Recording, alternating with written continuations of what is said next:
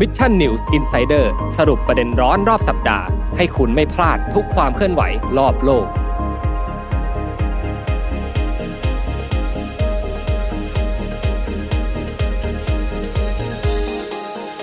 สวัสดีครับยินดีต้อนรับเข้าสู่รายการ Mission New Insider นะครับประจำวันเสาร์ที่ 15 มกราคม 2565 นะครับอยู่กับผมแจ็คกิลาติกเช่นเคยครับและอยู่กับน้ำว้าพรณชชาค่ะครับก็เรื่องราว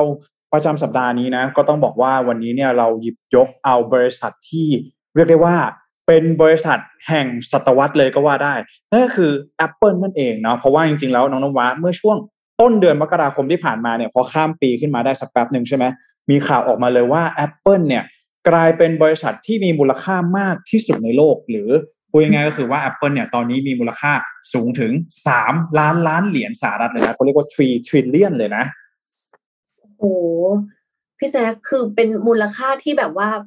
พอพูดถึงหลักล้านเราก็ดูก็เยอะแล้วนะ ทุกวันนี้คือแบบไม่ใช่หมื่นล้านพันล้านแสนล้านแต่ไปถึงล้านล้านแล้ว ใช่แล้วนี่คือเยอะมากสกุลเงินเนี่ยเป็นเหรียญสหรัฐนะ ไม่ได้เป็นสกุลเงินค่ะบาทนะเออต้องเยอะกว่าเอ่อ สกุลเงินบ้านเราเนี่ยอีกมากเลยนะครับก็ต้องบอกว่าหลายๆคนอะน่าจะทราบกันดีน้องนวัดน่าจะทราบดีเนาะว่าในปัจจุบันนี้เนี่ย Apple เองก็ถือว่าเป็นบริษัทชั้นนำของโลกเนาะถือว่าเป็นผู้นำทั้งในด้านของนวัตกรรม ด้านของเทคโนโลยีต่างๆ ใช่ไหมโทรศัพท์มือถืออุปกรณ์ device ต่างๆเนาะก็ปฏิเสธไม่ได้ว่า Apple เนี่ยถือว่าเป็นบริษัทที่มีอิทธิพลสูงมากๆนะทั้งในแง่ของส่วนแบ่งการตลาดด้วยเนาะเพราะว่าคนก็นิยมซื้อสินค้า Apple กันเป็นอย่างมากในยุคนี้เนาะแล้วก็เป็นผู้นำ เทคโนโลยีใหม่ๆ ของโลกด้วยเช่นเดียวกันนะครับทีนี้น้องนวะใช้อะไรอยู่บ้างของ Apple เนี่ยในปัจจุบันนี้ต้องมีพี่เชื่อว่าทุกคนต้องมีอย่างน้อยหนึ่งชิ้น iPhone อืม iPad MacBook AirPod จะแทบจะครบแล้วหรือเปล่าครับเออเช่นเดียวกันเนาะพี่ก็มี macbook นะ แต่ว่าพี่ไม่ได้ใช้ iPhone เออส่วนใหญ่เนี่ยแต่ก่อน ก่อนหน้านี้ก็ใช้ผลิตภัณฑ์ของ Apple มาโดยตลอดเนาะแต่ก่อนเนี่ยมีอันนี้ด้วย iPod รู้จักไหม โอ้โหรุ่นแรกเลยสมัยวัยรุ่นฮิตมากพี่แจ๊ค iPod นี่คือแบบใช่เวลาขึ้นเครื่องบินเดินทางนี่ต้องมีนะ อืมใช่ พี่จำได้ว่า อ่า น้องนวัลรู้จัก Apple ครั้งแรกเมื่อไหร่ ตอนที่มี iPhone แล้วก็ภาพเนอะจำก็คือตอนที่สตีฟจ็อบ present มือถือแต่ละรุ่นน่ะ พอเขาเริ่มจากการอืมที่แบบว่า present บนเวทีไงพี่แจ๊คแล้วสมัยนั้นอะอ่ารู้รู้สึกว่าไม่ค่อยคุ้นเคยกับการ present สินค้าหรือนวัตกรรม บนเวทีแบบนั้นที่มีจอ LED อยู่ข้างหลังใหญ่ๆอย่างเงี้ย อ่าโหจริง ๆ ต้องถือว่านานมากแล้วนะ เป็นสิบกว่าปีได้แล้วใช่ไหมเออเพราะว่าจริงๆแล้วเนี่ย Apple เองก็สร้างชื่อเสียงมาอย่างยาวนานนะ พี่รู้จัก Apple ครั้งแรกตอนที่พี่สาวของพี่เนี่ย ซื้อ iPhone มาแล้วพี่ก็ไปดูแล้วก็เฮ้ยโทรศัพท์อะไรเนี่ยมันต่ออินเทอร์เน็ตได้ด้วย โทรศัพท์อะไรเนี่ยมันเข้า Google ได้ด้วยโอ้โหตอนนั้นเนี่ยรู้สึกว้าวมากๆ แต่ว่าก็ยังไม่ค่อยเข้าใจสักเท่าไหร่ จนพอเริ่มเติบโตขึ้นมาเรื่อยๆก็เริ่มเริ่มที่จะรู้ว่าโอ้โหไอโฟนนี่ถือว่า เป็นอุปกรณ์ที่เปลี่ยนโลกเลยก็ว่าได้นั่นเองเนาะเพราะฉะนั้นวันนี้น้องนวะค่ะเราจะมาดูกันเนาะว่า สาเหตุอะไรที่ทำให้ Apple เนี่ยถึงกลายเป็นบริษัทที่มีมูลค่าสูงถึง 3 ล้านล้านเหรียญสหรัฐนะครับ แห่งแรกของโลก แล้วก็เพราะอะไร Apple ถึงเป็นบริษัทที่ทรงอิทธิพล ตั้งแต่ก่อตั้งมาในช่วงระยะเวลา 2 ศตวรรษที่ผ่านมานะครับทำไมเขาถึงเอ่อประสบความสำเร็จขนาดนี้นะครับ ก็มาดูกันสำหรับข้อแรกกันเลยนะ ข้อแรกเนี่ยต้องบอกก่อนว่า Apple เนี่ยนะครับ มีอุปกรณ์ หรือว่ามีผลิตภัณฑ์ที่เป็นท่าไม้ตายที่โอ้โห ใครๆเนี่ยก็ต้องพูดถึงเวลาเราพูดถึงผลิตภัณฑ์แบบนี้เนี่ยก็ต้องนึกถึง Apple กันก่อนเลยนะครับ อย่างเช่น iMac แล้วก็ iPod นั่นเองอ่าอย่างที่ได้บอกไปว่าก่อนหน้านี้เนี่ยตอนแรกๆ Apple เนี่ยเขาก่อตั้งมาเขาไม่ได้เส้นทางเนี่ยไม่ได้โรยด้วยกลีบกุหลาบของเราว่าคือตอนแรกๆเนี่ยเขาเกือบที่จะล้มละลายแล้วนะ แล้วก็เขาแบบพยายามที่จะสร้างสรรค์ ผลิตภัณฑ์ต่างๆ ออกมา แต่ว่าบางทีผลิตภัณฑ์ของเขาเนี่ยบางทีเขาใส่ใจมากเกินไป แล้วมันก็ใช้แบบมันไม่ค่อยเฟรนลี่กับคนใช้งานสักเท่าไหร่หรือว่าอาจจะยังไม่ได้รับความนิยมมากพอนั่นเองนะหลังจากที่พยายามสร้างผลิตภัณฑ์ให้มันมีความแตกต่างจากผลิตภัณฑ์อื่นๆ ในตลาดนะครับในช่วงปี 1990 เนี่ยในที่สุดนะผู้นำของเอ่อ Apple อย่างสตีฟจ็อบส์นะครับก็ประสบความสำเร็จนะเพราะว่าจริงๆแล้วสตีฟจ็อบส์เนี่ยเขาเป็นคนที่หลงไหลในการพัฒนานวัตกรรมนะครับแล้วก็ให้ความสำคัญกับเรื่องของ รูปทรงของผลิตภัณฑ์มากๆเออเรื่องรูปลักษณ์เนี่ยให้มันใช้งานง่ายอะไรแบบนี้นะครับนั่นเองนะครับจึงทำให้นี่เนี่ยเป็นจุดเด่นของ Apple ก็คือว่า Apple เนี่ยสามารถที่จะพัฒนาการตลาดที่ดีนะสามารถเข้าถึงผู้ใช้งานได้อย่างแท้จริงนะครับรวมถึงได้เริ่มที่จะค่อยๆ ได้รับความนิยมมาเพิ่มมากขึ้นเนาะในปี 1998 เนี่ยมีการเปิดตัว iMac ขึ้นเนาะด้วยรูปลักษณ์เนี่ยเข้าถึงง่ายนะเป็นรูปทรงที่ ผลิตโดยพลาสติกโปร่งใสนะครับให้เครื่องเนี่ยโดดเด่น แล้วก็มีสีเบจที่สบายตาใช่ไหมแต่ก่อนเนี่ย Apple ต่างๆ จะเป็นสีขาวใช่ไหมสีอะไรที่มันดูแล้วมันสบายตาไม่ได้สีสันฉูดฉาดจนเกินไปนะครับ ส่งผลให้ iMac นะครับเป็นเครื่องคอมพิวเตอร์เดสก์ท็อปที่ขายดีที่สุด ตั้งแต่ปีแรกที่เริ่มผลิตโดย Apple นะครับ โดยในปีแรกที่ Apple ผลิตออกมาเนี่ยขายได้ ห้าล้านเครื่องภายในสามปีโอ้โหถือว่าเยอะมากๆนะครับจำนวนนี้ไม่น้อยเลยนะถ้าเทียบกับบริษัทที่เพิ่งเติบโตมาในช่วงนั้นนั่นเองเนาะนี่จึงทำให้ Apple เองนะครับก็เริ่มที่จะสร้างความมั่นคง แล้วก็สามารถที่จะต่อยอดไปพัฒนาผลิตภัณฑ์อื่นๆได้มากขึ้นเนาะแล้วก็กลายเป็นศูนย์กลางดิจิทัล ต่อมา Apple เองก็เห็นโอกาสนะครับในเรื่องของการสร้างฐานการผลิตในเรื่องของตลาดในวงการเพลงในโลกดิจิทัลนะครับคือการผลิต iPod ขึ้นมานั่นเองเนาะ iPod เนี่ย แต่ก่อนมันจะมีสองอย่างนนวะมี MP3 นนวะทัน MP3 ไหมทันค่ะพี่แจ๊คเออ MP3 เนาะเราจะเราจะมี MP3 นะครับแล้วก็มี iPod นั่นเองเนาะ iPod เนี่ยจุดเด่นเลยของ iPod คืออะไรรู้ไหมคือการที่ iPod เนี่ยมีสตรีมมิ่งเป็นเจ้าแรกก็คือ iTunes นั่นเองจำ iTunes ได้ไหมจำได้และทุกวันนี้ iTunes มันก็กลายเป็นหนึ่งในเอกลักษณ์ของ Apple ไปแล้วนะ ใช่ แต่ก่อนนี้เวลาใครมี iPod เนี่ยจะต้องมีแอป iTunes ใช่ไหมโหลดเพลงอะไรต้องเอามาลงผ่าน iTunes ต่างๆ แล้วก็คือ iTunes เนี่ย คือ Apple เขาเห็นไง ถึงโอกาสในเรื่องของวงการเพลงว่าเออเนี่ยเนาะมันจะต้องมีเรื่องของสตรีมมิ่งที่จะมาคู่กันกับอุปกรณ์การเล่นเพลงนั่นเองจึงทำให้นี่แหละสองผลิตภัณฑ์นี้กลายเป็นสองผลิตภัณฑ์ที่เป็นจุดเริ่มต้นของความสำเร็จของ Apple ในตลอดระยะเวลาอีกกว่าสิบกว่าปีที่ผ่านมานั่นเองนะครับสองอย่างนี้น้องวัดทันไหม iMac กับ iPod ทันพี่แจ๊คแต่คือว้าจะคุ้นเคยกับ iPod พอรู้สึกว่าแบบเพื่อนรอบข้างเราอะใช้เยอะเพราะด้วยวัยเราในตอนนั้นอะก็แบบอะฟังพงฟังเพลงนั่งรถไปก็อยากฟังเพลงเดินทางแบบไปเที่ยวไหนเราก็อยากแบบมีเพลงฟังแล้วแบบรูปลักษณ์มันสวยจริง ๆ พี่แจ๊คมันแบบดูบางๆมีสีสันอะไรอย่างเงี้ยใช่คือคือต้องบอกว่าแต่ก่อนเนี่ย เวลาเราจะฟังฟังเพลงทีนึงมันไม่ได้มีสตรีมมิ่งเหมือนในปัจจุบันนี้เนาะ ที่แบบเอ้ยอยากฟังเพลงเข้า YouTube เข้า Spotify สมัยก่อนเนี่ยมันจะต้องไปหาโหลดใช่ไหมบางคนเนี่ยเออโหลดแล้วก็โหลดแล้วก็ไม่รู้ว่าเออจะต้องเอาใส่อะไรไงนี่ Apple เขาก็เลยมาพร้อมกับ iTunes เลยที่สามารถซื้อเพลงได้เนาะผ่าน iTunes ได้เลยนะครับ อันนี้ก็ถือว่าเป็นสองอย่างแรกแล้วก็ iMac เนี่ยสำหรับ iMac พี่จำได้ว่าพี่อะเจอครั้งแรกตอนม .4 เออโรงเรียนพี่มีห้องคอมที่เป็น iMac เออ ใช้ยากมากตอนนั้น พี่แจ๊คแต่ถือว่ามันอะไรที่ดีนะ ที่ห้องคอมโรงเรียนเนี่ย ใช้ iMac ของว้าเนี่ย สิ่งที่คุ้นเคยกับห้องคอมของว้าคือ จอหนาๆพี่แจ๊คที่จอหนาๆแล้วแอบเหลืองแล้วแอบเหลืองๆหน่อยอะไรอย่างเงี้ยเออใช่แต่ว่าตอนนั้นน่ะพี่ว่ามันก็มีสองแบบด้วยกันเพราะว่าจริงๆแล้วด้วยความที่คอมพิวเตอร์ส่วนใหญ่อะเราจะใช้เป็นวินโดว์ไงแต่ว่าพอเราเรียนมาเป็นแบบ Mac อะมันเอาไปใช้อะไรไม่ค่อยได้อะน้องนว่า ใช่ไหมเพราะว่าปกติบางทีเวลาเราเรียนเนี่ยเราชอบเรียนพวกโปรแกรม Microsoft Word อะไรแบบนี้ใช่ไหมแต่ว่าเอออันนั้นก็คือถือเป็นประสบการณ์ที่พี่ได้เจอกับ iMac ในช่วงนั้นนั่นเองนะครับต่อมาเนาะเขาเรียกว่าเป็น Jesus Phone เออ ข้อนี้ที่ชอบมากนะ ก็คือยิ่งใหญ่น่าจะเดากันได้ น่าจะเดากันได้เนาะว่าคืออะไรนะครับ ก็คือค่ะอืมจุดกำเนิดของใช่ถูกต้องนะครับ iPhone นั่นเองนะ เขาเรียกว่าเป็นจุดกำเนิดของโมบายเร v o l u t i o n หรือว่าการปฏิวัติวงการโทรศัพท์มือถือเลยก็ว่าได้นะครับเรื่อง Jesus Phone นะฮะคือฝรั่งเนี่ยเขาจะบอกว่าอะไรที่แบบมันสุดยอดสุดยอดเนี่ยเขาจะใช้คำว่า Jesus นะครับ ก็คือว่าเมื่อ Apple เนี่ยมีการประกาศว่าจะทำ iPhone นะซึ่งเป็นมือถือพกพารูปแบบสัมผัสนะแบบทัชสกรีนนะครับ สามารถใช้เพียงแค่ปลายนิ้วนะครับ ผู้คนเนี่ยก็ตกใจเป็นอย่างมากเลยเนาะโอ้โหโทรศัพท์นี้จะไม่มีปุ่มน้องนวัดต้องคิดดูนะว่าสมัยก่อนเนี่ย ถ้าเราย้อนกลับไปแล้วบอกว่าวันหนึ่งโทรศัพท์จะไม่มีปุ่มเนี่ยอุ้ยมันเชื่อยากเหมือนกันนะ สมัยนั้นเนาะใช่ไหมค่ะ มันก็คงเหมือนกับสมัยที่แบบวันหนึ่งเราบอกว่าเราจะบินได้อะพี่แจ๊คเออความรู้สึกเดียวกันค่ะ เออ คนก็คงงงว่า เอ๊ะแล้วโทรศัพท์ไม่มีปุ่มแล้วเราจะกดอะไร เราจะดูอะไรในหน้าจออะไรจะทำยังไงนะฮะแต่ว่าโอ้เนี่ยสตีฟจ็อบส์เนี่ยเขาเป็นคนที่มีความทะเยอทะยานมีความมุ่งมั่นเป็นอย่างมากนะเขาก็บอกว่าเนี่ยเดี๋ยว iPhone นะจะไม่มีปุ่มนะครับ มีปุ่มน้อยมากนะครับ เนี่ยมาดูกันนะครับ เพราะนั้นเมื่อถึงเมื่อสตีฟจ็อบส์นะครับได้ขึ้นเวทีที่ซานฟรานซิสโก Moscone West นะครับเขาก็ได้มีการ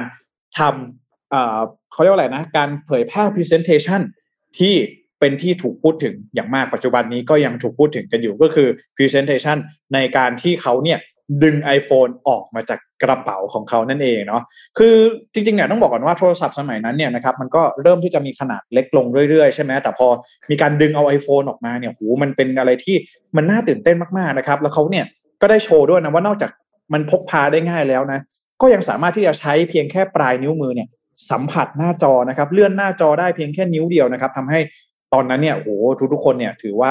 ตกใจแล้วก็แปลกใจเป็นอย่างมากนะก็ถือว่าเป็น อะไรที่มันแหวกแนวมากๆนะครับ แล้วก็ผู้บริผู้บริโภคหลายๆ คนเนาะสื่อหลายๆเจ้าก็บอกว่านี่คือ Jesus Phone นะครับโอ้โหเป็นปฏิวัติวงการเลยนะครับแม้ว่าผู้ผลิตมือถือแล้วก็บริษัทอื่นๆเนี่ยจะพัฒนาเทคโนโลยีอื่น ๆ ได้แล้วนะครับ แต่สตีฟจ็อบทำสิ่งที่คู่แข่งมองไม่เห็น ก็คือนี่แหละการนำเอาโทรศัพท์สมาร์ทโฟนแบบ touch screen หน้าจอสัมผัสเนี่ย มาเปิดตัวในครั้งนี้ แล้วก็สตีฟจ็อบเนี่ยยังกล่าวว่าเรานำคู่แข่งไป 5 ปีแล้วนะครับ ซึ่งมันก็เป็นอย่างนั้นจริงๆนะเพราะว่าในปัจจุบันนี้ iPhone ก็ยังถือว่าเป็นสุดยอดของสมาร์ทโฟน จนถึงปัจจุบันนี้เลยก็ว่าได้ถูกต้องไหมน้องนวาก็เนี่ยมีการเปิดตัว App Store ต่างๆ มากมายนะครับ แล้วก็สมัยนั้นเนี่ยเขาบอกว่าเราสามารถส่งอีเมลจากโทรศัพท์มือถือได้ เราสามารถมีเครื่องคิดเลขบนโทรศัพท์มือถือได้ สามารถทำทุกสิ่งทุกอย่างได้ ฟังเพลงได้ ตอนนั้นเนี่ยโอ้โหมันเป็นอะไรที่ทุกคนเนี่ยพูดถึงเป็นอย่างมากนี่แหละ ก็คือจุดเริ่มต้นอีกอย่างหนึ่งของความสำเร็จของ Apple นั่นเองนะครับ ค่ะ ก็คือเรียกได้ว่าทาง Apple เองเนี่ยด้วยวิสัยทัศน์ของ CEO เนี่ยคุณสตีฟจ็อบเนี่ยก็ได้วางรากฐานมาอย่างดีมากๆนะคะ และพอหลังจากนั้นที่คุณสตีฟจ็อบเนี่ยได้เสียชีวิตลงนะคะ ด้วยโรคมะเร็งเนี่ย หลายๆ คนก็ตั้งคำถามเลยว่า เส้นทางการไปต่อของ Apple บริษัทที่แบบ โหยิ่งใหญ่เปลี่ยนโลกนวัตกรรมอย่างเงี้ยจะไปต่อยังไงนะคะ แต่ช่วงที่มันเป็นช่วงเชื่อมต่อระหว่างยุคของสตีฟจ็อบกับยุคของ CEO คนใหม่อย่างคุณทีมคุกขึ้นมาเนี่ย ก็ถือว่าเป็นอะไรที่เรียกได้ว่าน่าจดจำมากๆค่ะพี่แจ๊คเพราะว่าเขาก็มีการขยายการตลาดและพัฒนาผลิตภัณฑ์ต่ออย่างต่อเนื่องนะคะ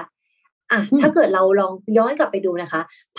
ผลิตภัณฑ์ของ Apple ที่นำโดย Steve Jobs เนี่ยชิ้นสุดท้ายเนี่ยก็คือ iPad ที่เราใช้กันอยู่จนถึงทุกวันนี้นะคะ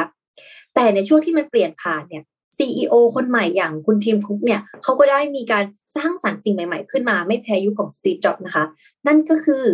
ในปี 2015 เนี่ยเขาก็ได้เปิดตัว Apple Watch ขึ้นมาค่ะพี่แจ๊คอ่าครับผม พี่แจ๊คเคยพี่แจ๊คใช้ไหมคะ Apple Watch ไม่เคยใช้เลยอยากใช้เหมือนกันนะวันหนึ่งเพราะพี่รู้สึกว่าอะไรไหมดูมาน้องน้ำว่าคืออ่าปกติเนี่ย ผู้ชายใช่ไหมเขาก็จะชอบแบบว่าเฮ้ยสะสมนาฬิกาเข้าใจไหมเออใช่ใช่ไหมเออยี่ห้อแพงๆแต่แต่พี่รู้สึกว่าเฮ้ยถ้าเราจะซื้อนาฬิกาที่มันยี่ห้อแพงๆเนี่ยซื้อ smart watch ไปเลยไม่ดีกว่าหรอกเนาะสามารถเช็กนู่นมีฟังก์ชันต่างๆนานาเยอะแยะมากมายด้วยเลยนะก็แต่แต่คิดเหมือนกันว่าวันหนึ่งถ้ามีโอกาสจะใช้ Apple Watch อืมค่ะ อย่างที่ออฟฟิศว่าอย่างเงี้ยว่าสังเกตเลยนะว่าแทบจะทุกคน80%ในออฟฟิศใส่ Apple Watch เพราะว่าปกติเราก็ใส่นาฬิกากันอยู่แล้ว แต่พอมาวันหนึ่งมันมีนาฬิกาที่แบบว่าใครไลน์มาก็บอกเรา แถมยังมีมีเทคโนโลยีเรื่องสุขภาพอีกจับดำนวนก้าวได้อีกว่าวันเนี้ยทำงานนั่งเยอะเกินไปหรือเปล่าต้องเดินเพิ่มอีกกี่ก้าวอย่างเงี้ยว่าก็รู้สึกว่ามันก็ตอบโจทย์วิถีชีวิตของคนยุคใหม่ค่ะ ก็เลยถือว่าเป็นอีกหนึ่งอุปกรณ์นะพี่แจ๊คที่ได้รับการพิสูจน์แล้วว่า เป็นผลิตภัณฑ์ที่ประสบความสำเร็จ และเป็นสิ่งที่อยู่เหนือกว่าคู่แข่งอื่นๆ ในตลาดของ Apple นะ เพราะว่าเขาก็เหมือนแบบเป็นคนแรก ๆ เลยอะที่ทำนาฬิกาอัจฉริยะที่มันรวบรวมทุกอย่างมาไว้ในใกล้ ๆ ข้อมือเรา อืมใช่ คือนี่เองอะก็ถือว่าเป็น Apple Watch เอง พอมันมาอยู่ภายใต้แบรนด์ของ Apple เนี่ย ก็ผู้คนก็ได้รับได้รับการตอบรับที่ดีเนาะใช่ไหม ค่ะ และอีกหนึ่งสิ่งที่ว่าเห็นนะจุดเด่นของ Apple น่ะคือมันสวยพี่แจ๊คว่าเป็นผู้หญิงว่ายังอยากได้เลย ทั้งโทนสีทั้งรูปแบบหน้าปัดอะไรอย่างเงี้ย มันดูแบบ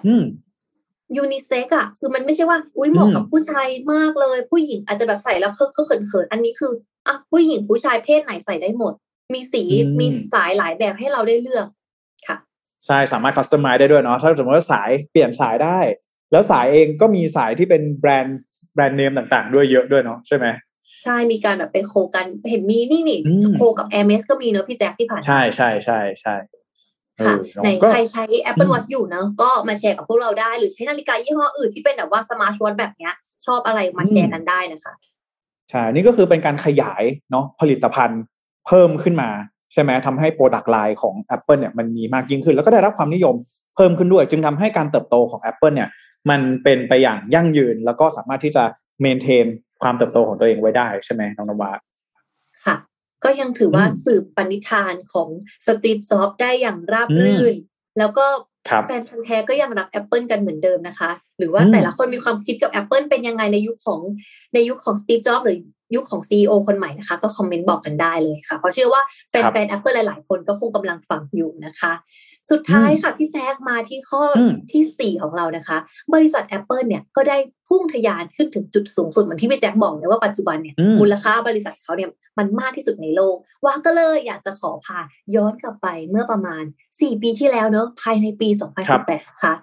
บริษัท Apple นะคะ ก็เป็นบริษัทอเมริกันแห่งแรกนะคะ ที่มีมูลค่าในตลาดสูงถึง 1 ล้านล้านดอลลาร์สหรัฐค่ะ อืมครับผมและต่อมาสองปีต่อมาค่ะ มูลค่าก็เพิ่มอีกเป็นสองนะคะ แต่ด้วยอย่างที่เราบอกว่ามันมีการระบาดของโควิด -19 นะคะ ตลอดสองปีที่ผ่านมาเนี่ยอะสิ่งที่เราสังเกตได้คือวิถีชีวิตของคนทั่วโลกเนี่ยมันเปลี่ยนค่ะ ผู้คนเนี่ยต้องอยู่บ้านมากขึ้น ชีวิตก็ออนไลน์มากขึ้น ประชุมประชุมอะไรก็จะต้องผ่าน iPad โน้ตบุ๊ก MacBook หรือบางทีแม้กระทั่งมือถือเดี๋ยวนี้พี่จะสังเกตไหมไปขึ้นลิฟต์ลงบันไดเลื่อน คนก็ประชุมกันผ่านจอ เราไม่ได้จะไปแอบดูเขานะคะ แต่หมายถึงว่า เราก็เห็นแล้วแบบโหหน้าจอมีหลายคนขึ้นมาเลยอะไรอย่างนี้นะคะ ก็ถือว่ามันก็ทำให้ Apple เนี่ยเขาก็ขายดีและเติบโตขึ้นนะพี่แจ๊คเพราะคนมันต้องการอุปกรณ์อย่างเยอะๆอะจากบางคนยังบอกว่า โอ๊ยฉันมี iPhone ไม่ต้องมีหรอก iPad แต่พอคุณต้องประชุมซูมคุณก็คิดว่า iPad มันสะดวกกว่า มันถูกต้องใช่ใช่ถูกไหมมันพกไปไหนก็ง่ายกว่าต้องขนโน้ตบุ๊กไป ฉันสามารถทำงานในร้านกาแฟได้ด้วย iPad เครื่องเดียวอย่างเงี้ย อืมอืมถูกต้องเลยมันก็เลยไม่แปลกเลยที่แบบว่าตั้งแต่ต้นปี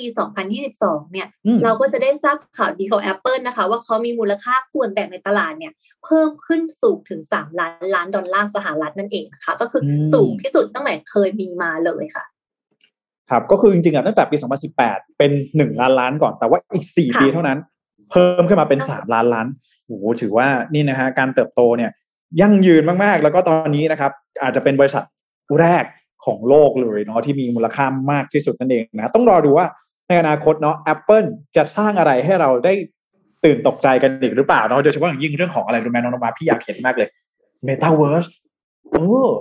Apple เขาจะไป ทำยังไงกับเรื่องของ Metaverse บ้าง อันนี้พี่คิดว่าน่าสนใจมากๆเนาะอยากเห็นเหมือนกันนะครับว่าอนาคต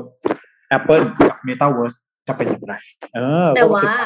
ว่าคิดอีกอีกอันหนึ่งที่ว่าอยากเห็นพี่แจ๊ครถยนต์จาก Apple เออ อันนี้ก็อันนี้ก็น่าสนนะ เออ จริงจริงจริงใช่ อืมก็รอดูนะคะว่าจะมีอะไรออกมาใหม่ๆให้เราได้ชมกันหรือเปล่า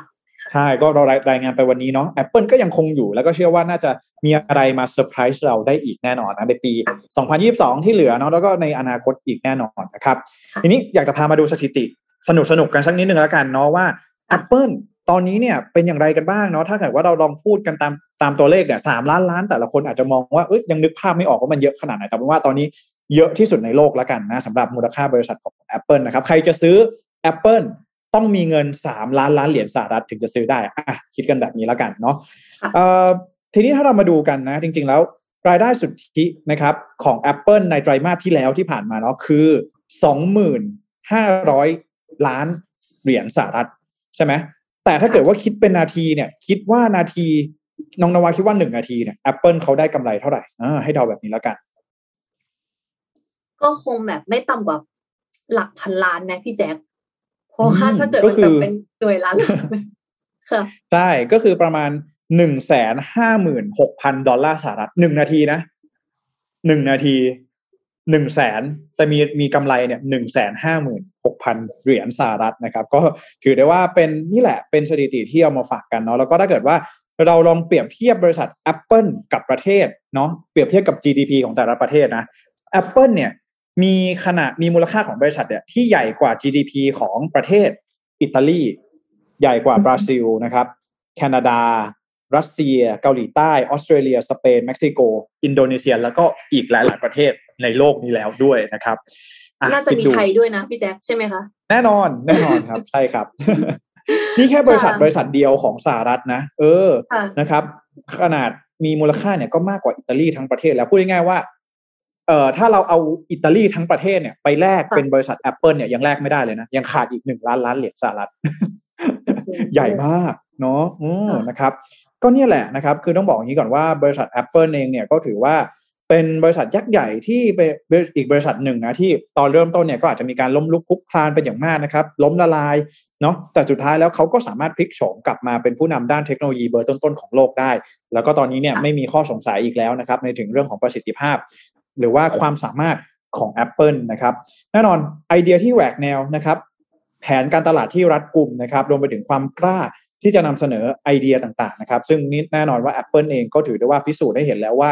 เป็นอีกหนึ่งบริษัทนะครับที่เรียกได้ว่าเป็นประวัติการของมนุษยชาติเลยที่เราได้มีบริษัทแบบนี้นะครับ แต่แน่นอนการที่บริษัทบริษัทหนึ่งจะประสบความสำเร็จได้แบบนี้เนี่ย ถ้าหากว่าขาดการวางแผนที่ดี คงอาจจะไม่สามารถประสบความสำเร็จได้เท่านี้ใช่ไหมครับน้องนวะค่ะพี่แจ๊คเพราะว่าการวางแผนเนี่ยไม่ว่าจะเป็นเรื่องเรียน เรื่องการงาน หรือเรื่องการเก็บออมเงินเนี่ย เราทุกคนนะคะวักก็เชื่อว่าเราก็ต่างรู้ค่ะ ว่ามันเป็นเรื่องสำคัญ โดยเฉพาะการเก็บเงินเนี่ยค่ะพี่แจ๊คในอืมยุคแบบนี้ด้วยนะคะ การเก็บเงินก็เป็นเรื่องหนึ่งนะพี่แจ๊ค และการมีเงินสำรอง ในยุคที่แบบมีโรคภัยไข้เจ็บใหม่ๆเนี่ยเกิดขึ้นแทบจะตลอดเวลาค่ะ ก็ยิ่งเป็นสิ่งที่จำเป็นแล้วก็สำคัญมากๆค่ะอืมสำหรับท่านไหนที่ฟังอยู่นะคะ ที่ต้องการอยากจะสร้างหลักประกันชีวิต ควบคู่ไปกับการออมเงินนะคะ หรือการเก็บเงินเนี่ยเป็นกองทุนในยามเกษียณ หรือบางคนอาจจะเป็นเงินสำรองในยามฉุกเฉินนะคะ เพื่อรองรับกับความไม่แน่นอน ที่แบบอืมโหทำความไม่แน่นอนในชีวิต ความไม่แน่นอนทางการเงินในอนาคตนะคะ วันนี้นะคะก็เลยมีสิ่งดีๆนะคะ ที่อยากจะให้ความคุ้มค่ามาแนะนำทุกท่านที่ฟังอยู่เลยนะคะ พูดไปก็ยังตื่นเต้นไปเลยนะคะ กับไทยประกันชีวิต Money Fit ค่ะ ซึ่งเป็นประกันที่ใจใหญ่ให้คุ้มถึง6ต่อเลยนะคะ พี่แจ๊คอื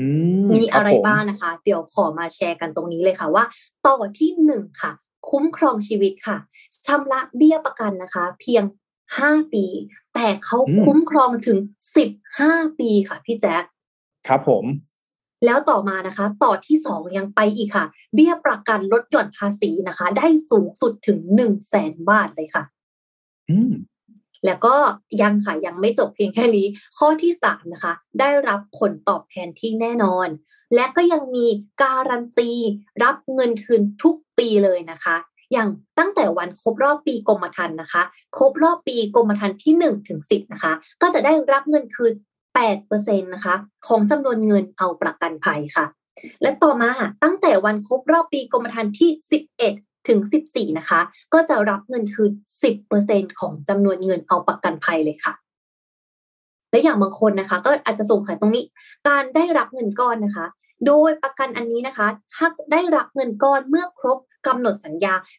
400%ของจำนวนเงินเอาประกันภัยนะคะ และสุดท้ายค่ะ ก็คือมีโอกาสได้รับเงินปันผลนะคะ เพิ่มเติมด้วยค่ะพี่แจ๊คแล้วบางอะพอพูดมาถึงตรงนี้แล้ว พอเราพูดว่าอุ้ยการแบบซื้อประกันบางคนอาจจะมองว่ามันยุ่งยากนะคะ แต่ประกันไทยประกันชีวิตมันนี่ฟิตตัวนี้นะคะ ผู้สนใจเนี่ย ที่ฟังอยู่นะคะ สมัครได้ง่าย ๆเลยนะคะ ไม่ต้องตรวจสุขภาพหรือตอบคำถามสุขภาพใด ๆ เลยค่ะพี่แจ๊คอืมก็อย่าลืมวางแผนการเงินในอนาคตกันอย่างมีประสิทธิภาพกับความคุ้มค่าถึง 6 ต่อที่น้องน้ำหวาได้พูดมานะครับ กับไทยประกันชีวิต Money Fit กันนะครับ สอบถามข้อมูลเพิ่มเติม ติดต่อตัวแทนไทยประกันชีวิตทั่วประเทศ หรือว่าโทร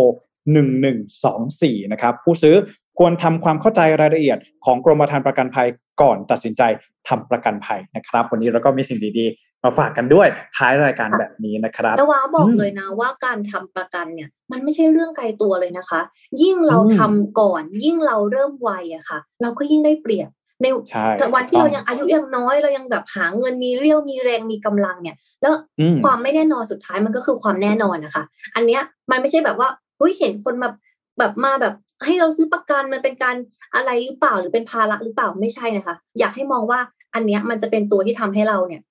ยังมีที่พึ่งในวันที่ความไม่แน่นอนมันเผชิญกับชีวิตเรา ซึ่งตรงเนี้ยบางครั้งมันก็หลีกเลี่ยงไม่ได้ใช่ครับสำหรับใครที่เอ่อกำลังสนใจเรื่องของการบริหารค่ะเงินทองเนาะสิ่งแรกเลยที่ financial advisor เขาจะแนะนำเนี่ยก็คือค่ะแรกอย่างแรกทำประกันภัยก่อนเลยนะครับ วันนี้เราก็มีสิ่งดีๆมาค่ะฝากกันนะครับอะวันนี้ค่ะนะครับเนื้อหาก็น่าจะครบถ้วนนะครับ ขอให้น้องนวะ เรียกเข้าสู่ช่วงการอ่านคอมเมนต์สักนิดหนึ่งนะครับ ค่ะ มาเลยนะคะ เราขอมาเริ่มจากใน YouTube กันก่อนนะคะ ในวันนี้นะคคะรับผมคอมเมนต์แรกค่ะจากเชฟแท็บครัวซองโกนะคะโอ้โหแค่อืมชื่อก็รู้สึกหิวนะคะ เชฟแท็บคะค่ะสวัสดีปีใหม่ขอให้ปีนี้ได้เห็นน้องนวาได้อ่านข่าวเช้า MDR นะครับ โอ้โห รอดูเลยนะคะ ขอบคุณติดมากๆตามค่ะ ฝากติดตามใกล้ชิด อ่า บอกแค่นี้แล้วกันจัดให้เชฟนะครับ ได้แน่นอนนะคะ อ่าครับผม ค่ะ แล้วก็ต่อมาคุณสุรพลครัวสุวรรณนะคะ บอกว่า ว้าวว้าวว้าว thanks นะคะโอ้โห ขอบคุณมากๆเลยนะคะ ที่ติดตามแล้วก็ฟังแล้วก็มาคอมเมนต์ให้กำลังใจอีกขอบคุณมากๆเลยค่ะ ครับผมค่ะต่อมาคุณดวงกมลนะครับ บอกว่า